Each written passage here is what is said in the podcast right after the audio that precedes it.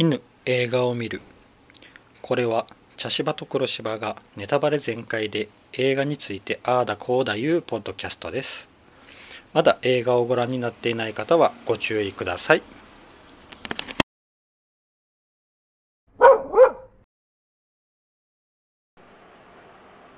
茶芝です黒芝です。はい今回はガチョウコの夜はい。です、はい。いやなかなかうん。面白いというか、うん中国映画らしい中国映画でしたよね、うん。面白かったですね。うん。あのなんやろあの中この中国の独特な文化、うん。うんうん。がめちゃくちゃうん。すごく使われとって、ううんん。そうですね。面白かったですうん。ね、うん。でまああの初めちょっとこういろいろうん出てくる登場人物が多いうん。かなと思いよったら、うん。割と絞られてうん。話も単純にうん。だんだんだんだんなっていって、うん。そういう作りはうまいなと思いましたけど、うん。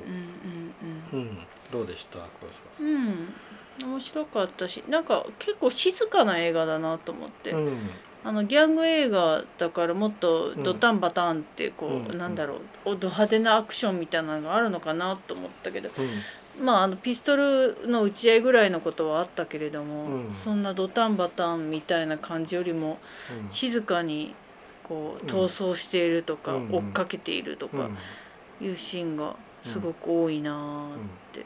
結局あの、うん。2日ぐらいの出来事なんよな、うん。あの初めにあの、うん。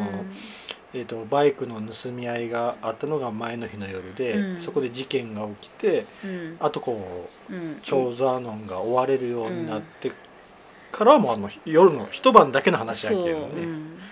う、ん。うん。だからすごくこううん。2日ぐらいの話で、短い、うん、うん、短いけどあんな濃い時間を過ごしたくない。そうやね。って思うよううな、っていうかあのうん。指名手配までが早いよな。は早いというか懸賞金かかるまで、うん。まあ、結局殺したのは警察を殺しちゃったからね、まあでもこれも誰が悪いって元を正したら猫み猫目と猫耳がうん。悪いし猫目と猫耳を怒らせた原因は言うたらこの主人公の蝶の手下の金髪やし、そうそうそう。うん、なんやかんやが巻き込まれないよな、そうそう。まあ結局は金髪がうん。やらかしたことにそうそう。巻き込まれていって、そうそうそう。うん、うん。あの猫目猫耳が良かったな、うんあの兄弟ね、うん。うんううん。ん、やっぱああいう性格の悪い人っていうのは映画にも欠かせませんね。そうそう。あの悪役が良かったら、うん、映画は面白くなるけどね、うん。まあ、ちょっと整理したら、うん。あの結局あの、うん。チョーザーノンがうん。所属しているグループっていうのがバイク窃盗団なんかな、うんうんうん。まあ、チンピラの、うん。うん。うん。バイク窃盗団で、うん。で結局そのその窃盗をする島割うんうんうん。り島割りで揉めてう、ん。で金髪が。あのそう喧嘩になるんやけど面白いのがあのうん。手下だけがグワーってなるんよな、うん。でちょっとこう上の方のやつらはこう周りを囲んでてうん何にもせんのやな、そうキュウリ食べよる女の人とかおって あれがまた面白かったけど。そうやな。でうん。そこであのうんな蝶の手下の金髪が銃を持ち出して、うん。うんでであの猫耳のうん。あの膝を打ってしまうと、うん。これがそもそもの諸悪の根源ってやつよね。まああのもともとあのこのうんトラブルを起こしたのもうん。猫目猫耳なんやけどな、あのうん。初めにこう異議を唱えたの、うん。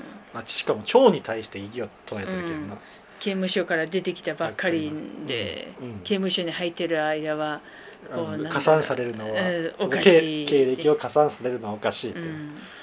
うん。そうなんや。うん、あれ猫耳はねベロの上に出してたのはあれはカミソリかな。なんか、なんやろなあれは、うん、ベロってこうあうんの舌を出した時にこうそこにな四角いもんがあったけどカミソリかな。カミソリかな。うん。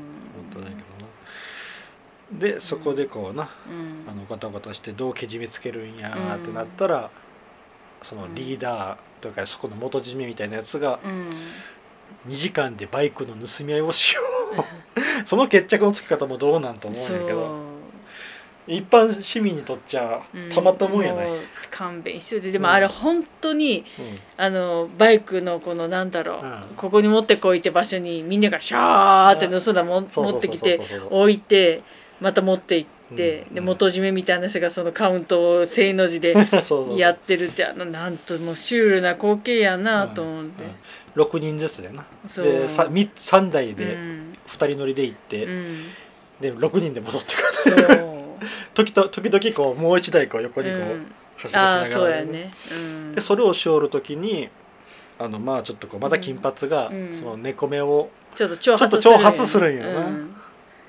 でそれでちょっとイラッときた、うん。まああの猫耳がちょっと怪我させられてるけんな、うん近道して、うんでそこにフォークリフトフよォークリフト。強烈。強烈トンネルから抜けてすぐにフォークリフト置いといて。そうそう。あ先先っぽだけね。えーそう、結局あれでねギロチン状態になったわけやけんね。あれはすごい。うん。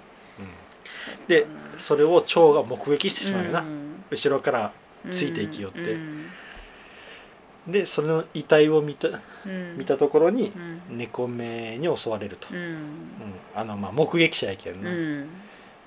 で銃で撃たれて左胸を撃たれて、うん。でまあ逃げ惑うと、うん、で逃げた逃げ寄ったらその先にライトのついた車があったから、うん。あまた猫目の一派なんやなと思って撃っちゃったらそれが警察でそして死んじゃったっていうそう警官殺しになってしまったんやな、うん。あの雨降りよったけんしかも前、うん。ノーヘルやけん前が見えなんだよな。そうあの逆光やしね。そうそう、ん。でもライトやいうだけでちょっと、うん。はって撃ってしまったよな、うん。でそこから追われることになるんやけど、うん。うん。でそこにこう逃げ寄る時にちょっとこう、アイアイっていう女が近寄ってくると、でで何かって言ったら奥さんはここに来れない、うん。うん結局奥さんに会いたかっとってね。そうそうそう、う。ん。なんなんだろうねあのねよくまあドラマで。実際はどうかわかんないけどドラマでなんであれ恋人や奥さんに会いたがるの？犯罪者は。あの無理して。うん。そう無理すんなって思うもん。うん まあ大体警察のあの上等手段はもう、うん。まず家族奥さんとかととこに絶対に行くからそこは貼っとけっていうのはあそうるけどな。そうそうう。うん。ん。まああの心配なんやろうな。やっぱあのうん。ぜだってあの、うん。居場所どこだってこう捕まってうん。拷問されても、あのしかも蝶が入ったのってけそういうチンピラグループやけんな、まあね、ううん。ん、でもひょっとして会いたがっていたのは警察がどうこうじゃなくって猫目たちにうん自分の奥さんがってやられんいう方だよねどっちかっていうと、ね、身柄の確保をしたかったんやな、うん。まあでも結局警察に、うん。まあ奥さんは守られもしてたし、うん。見張られもしてた状態だよね。うん。まあ。でまああのあとはあのうん懸賞金かけられてそれを自分が捕まることで奥さんに。渡したいっていうのがあったよな、うんそこにこうアイアイっていううん。謎の女がやってくると、うん。水浴場っていう。水浴場。まあ。売春婦やね、うんそうそう。うん。あの水浴場でもうん。本当ある,、あるんやろうなああいうの中国にな。なんかでもななんとも言えんいいような光景やったよね。だってそうだって海の海水海じゃないガチョウコだけど湖の海水浴をみんな水着でしてる、うん。してる中水浴場だけなんか白い麦わら帽子みたいなの着てなんかちょっとうん。短いスカートかうん。ちょっとひらなんだろうな、うん。こうワンピースとかね、うん。こう、格好をして、いるっていう。そうそう。うんもう逆に目立つやろうって思うようん、そうそう。あでも目立,、まあ、目目立立たしてそして、ね、それで商売だから、ねうん。うん。そうそう。でそうなんやな。それが水浴場っていう売春婦をしてる女やったよな、うん。であの奥さんの代わりに来たって、うん。でうん奥さんはここに来ない来ないよわで来ない理由がねまあ結局約束の場所に奥さんを連れて行くためにあったいろんな顛末が。そうそう回想として話されるんやけど、な結局奥さんの弟殺されたりね、うん。あの、うん。まああのちょっと整理したら、うん。結局うん。あのフォアっていうのうん。がその水浴場の元締めなんやな、うんうんうんであの蝶の、旧友うん。あの小さい頃からの友達、うん。でそのフォアのところにうん。その奥さんのうん。あの弟？うん。それがまああの、えー蝶の一派。うん。のチンピラなんやけど、うん。そこにフォアにそいつがフォアのところに行って、うえー、と蝶うん。じゃなくて、えーヤン・シュージュンっていう奥さんなのかな、うん。奥さんの名前が、うん。そのヤンを、うん。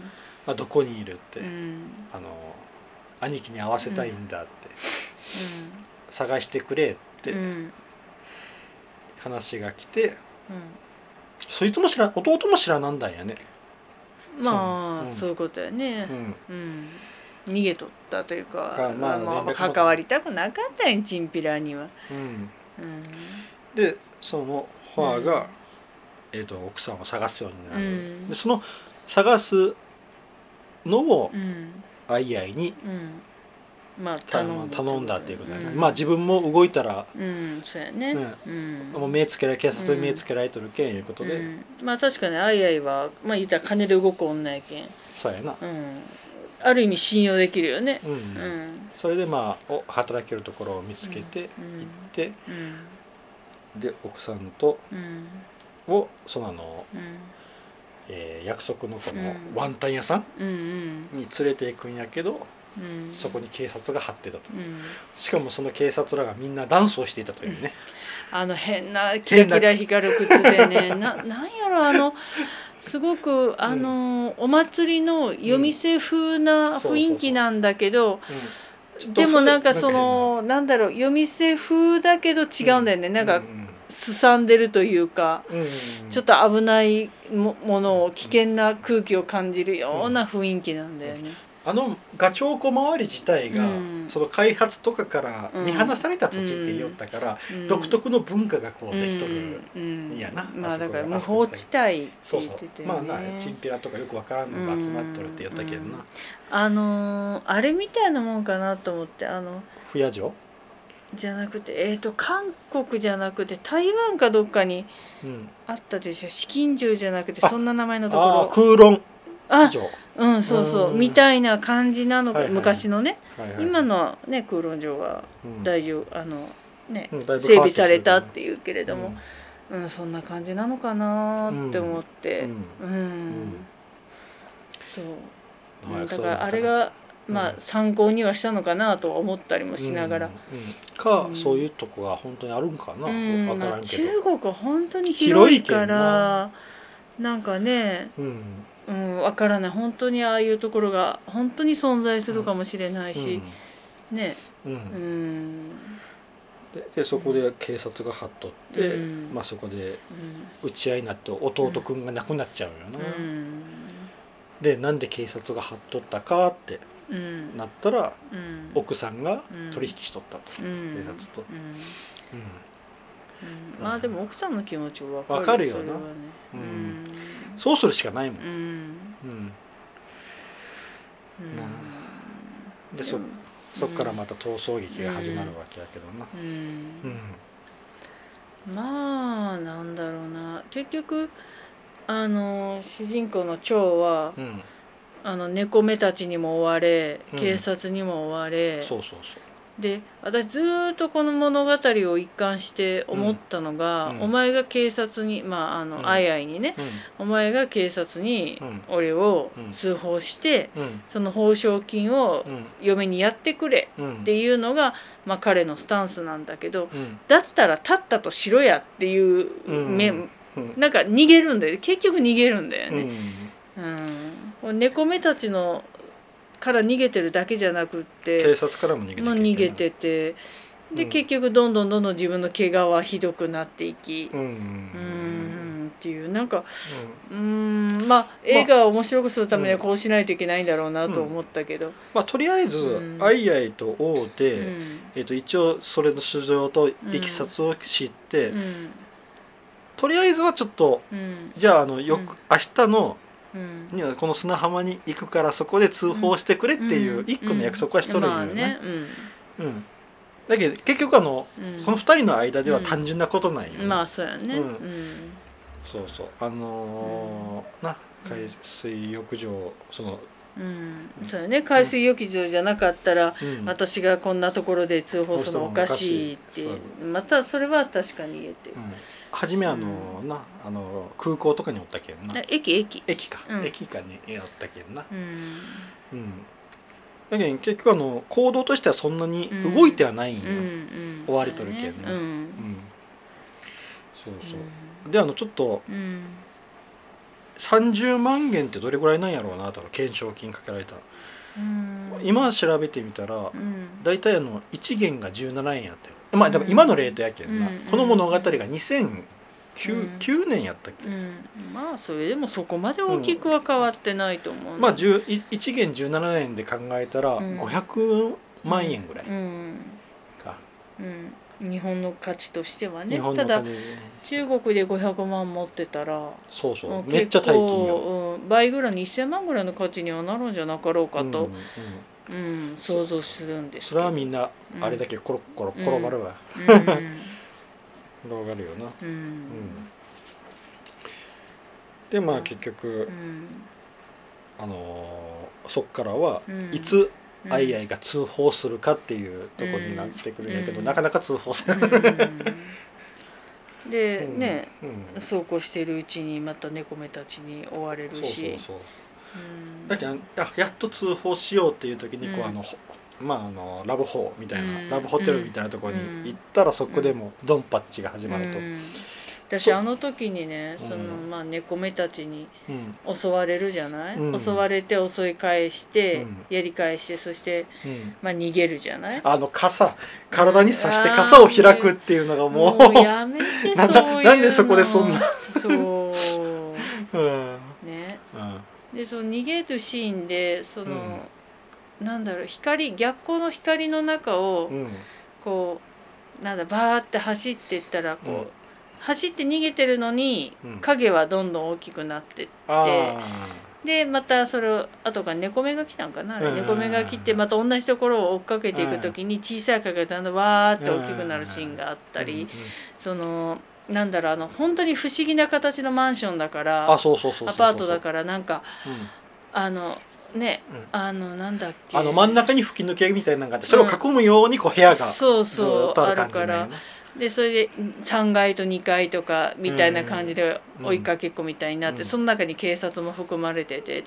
これなんかどっかで見たことあるなと思ったらカリオストロの城なのよ。あうあ、ん。なるほど。確かカリオストロの城か、うん。あの魔網未網のやつ。ああ一番初めのルパン三世そうそうあのうん。改造人間だっけ、人造人間。人造人間、うんなんかどっちかなんか、まあ、とにかくルパン三世に、うん。なんかこういう似たようなシーンあったなと思って。あああの影の演出ね。とかあのうん。こう2階と3階で走りうん。で追いかけっこみたいな、うん僕すごい印象的だったのが、うん。上でバーンバーンって音がして、あ2階と3階の。そうそう、あのん2階に警察がおって3階が部屋で、うん。バンバンって音がしたら、うん。あのー蝶がうん。頭から血流してたりとか、うん。あとはあの1回こう血がポタポタと落ちてきて刑事の顔に、あー でも最悪だよね、うん。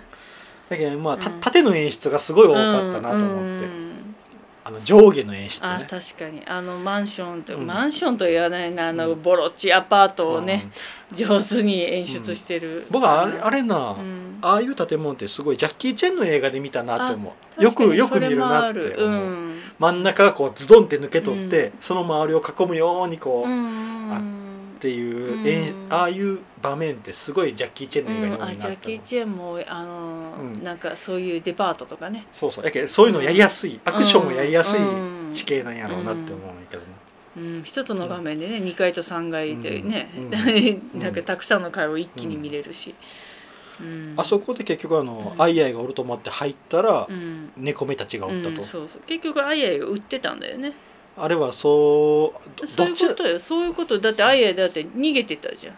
ああのうん。いやあそこにおる猫メラが、うん。またあそうかアイアイのこと酔ったか。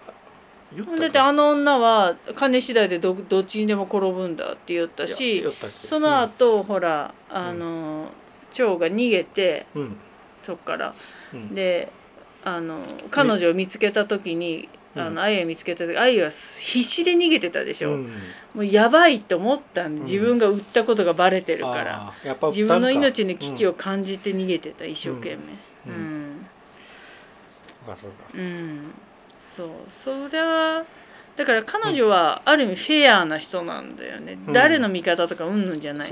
金次第の女なんよ、いや僕はあの事前に危険を察知して、うん。パッと中覗いて逃げたんかなとも思いよったりああなるほど。違う違う、うん。金次第の女なんや。うん。でまあ、うん。そっかそうやけんあそこで結局、うん。えーその元締めファーも殺されちゃったような、ん。で猫目に、うん。で元締めもうん。あそこでやられて、うん。で猫耳やられて。猫目だけが生きとっうたんんかそう、うん。うんえ猫目は警察捕まったんやったっけ？いやあのポタッと落ちてきた血が猫目の血だったような気がするから、多分やられてるんだよねあのマンションあのビルで。うん。うん。だから蝶だけ最後までうん。生き残っててうん。うん。で結局アイアイ馬まで追い詰めてって、うんアイアイとのおかけっこになるんか、そう。うん、でも最後はねあうん。の蕎麦屋さんみたいなあのそうラーメン肉麺。麺麺と春雨、うん。あのなんかな僕あのシーンすごい好きやった、うん。うんあのとにかく何か頼めってうん言うて、麺にするって。春雨にする感じで、じゃあ麺にするわ。うん。牛肉麺。ってそうそう、うん。で持ってきてうん。で食べるんやけど、うん。蝶はちょっとあの、猫舌ないよな、うん。あとあのうん。ちょっと打たれてるから片手が不自由だから、うん、あのあいあいが箸渡してあげたりとか。割割って渡してそうそうそうそう。そう。うん、ちゃんじゃかなんかこのそうそうそう。なんだろう薬味もねもうまあまあ開けてあげたりとか、で自分が入れてうん。それをして、うん。でよう考えたらうん、その蝶って初めに魚肉ソーセージみたいなの食べよるだけであとはうん。全然食べるシーンがなかったんよ、うあそこでなんか初めて人間っぽいなんかシーンが出てきて、うん、なんか好きやったあのシーン、うん。で2人でこう、うん。バーッと麺すすって、うん。うん。でそこでこうあのなあの、うん。アイアイがお金を払いに行った時にスッとこう、うん。アイアイが食べ残してるやつを、うん。食べるもんね。そうそう。うん、と思ったらアイアイはそこで通報しとったんよな、うん。だいたいそこで素直につながる捕まるんかな思ったら逃げるけんなやっぱりそう。そうそうあれ殺されたかったんかな。どうなんやろうな。うん。あのそう僕はもうあそこで素直で捕まるもんやと思うよったんよ、うんうん。うん。まあでもあうの、ん。あどうなんやろうな。向こうが殺しに来とるっていうのが分かっうんどっだけでも多分抵抗せんかったら。投稿したらな、うんそうそう。だからあのもういいって思ったのかなと、ん。死んだ方がううんんなんか彼の中でね。わからないけれども。あのあまあ、うん。とりあえずあのうん警官殺しもしとるし、うんあの猫目たち？あのあれもうん。殺しとるし、うん。死刑になると思ったけんもうそれやったらって思ったんかな、うん。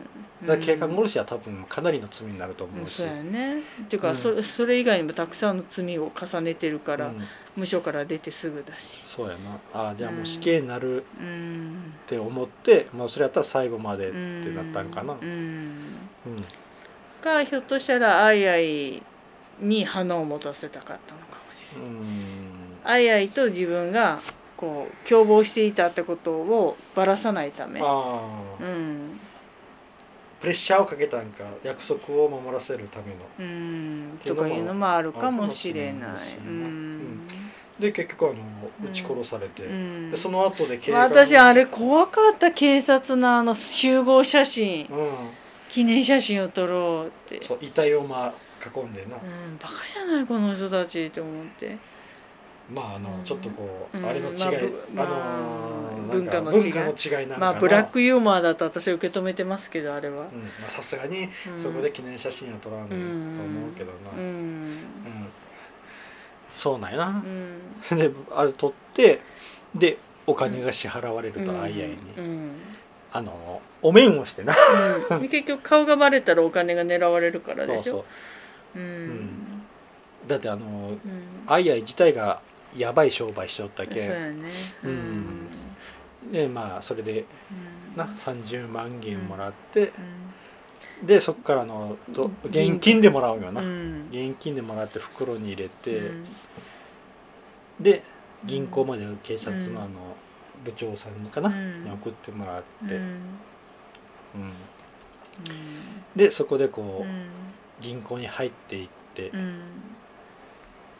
でその部長さんがちょっとタバコ買いとる間に出てくるのよね、うん。で結局あの奥さんにね、そうそう、うん。あの奥さんが腕をガッて持っとるよ、うんうん。奥さんと一緒にどっか行くんだけど、私私奥さんと銀行で待ち合わせしてて奥さんの口座に入れるんかなと思ったら違うんだと思って、あの僕はあれは結構、うん。奥さんを信用してない。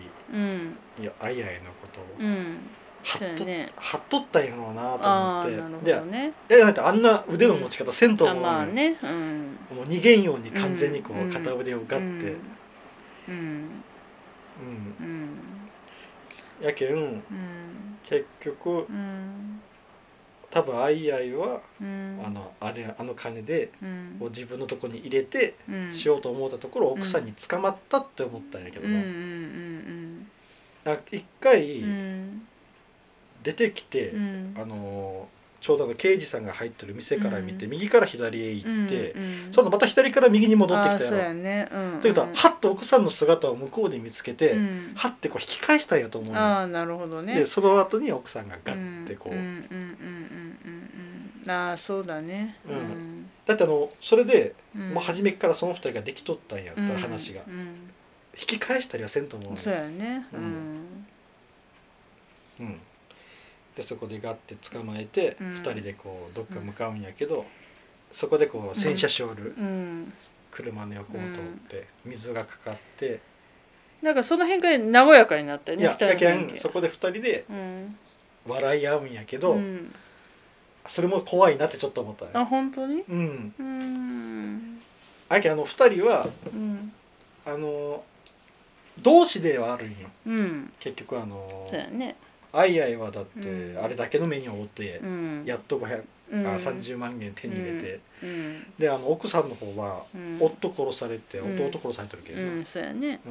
うん。うん。で警察にもずっとねうん。疑われ続けて。ううん。ん。だけど敵対心はないんよ、うん。ないんやけどそうん。のお金をなんとかうん。取らないけんっていう、うん。あの二人がうん。その水がかかったことによってお互いにこう振って笑ってしまうっていうのがうん。なんかすごいうん怖いなと思う怖いというかなんかうん。不思議な関係性。うん。でその後でバンって終わるやろ、うん。うん。まあさあこの後どうなるこの後どうなるのかしらっていうやつやな、うん。うんまあでも中国え中国映画ってこういうの多いよなって思う、うん。こういう余韻を持たしてバンって終わるっていう。なるほどね。多くの説明をしないっていうね。うん。まあその方がいいと思ううん。んだけどあの後本当どうなるんやろうん。また仁義なき戦いが起こるかもしれない、うん、っうん。ていう感じだったな、うん。まあなかなか面白かったですけどね。面白かった、うん。あのなんやろうん。あ飽きんかったよな途中で、まあ確かに。うん。ずーっと最後までん。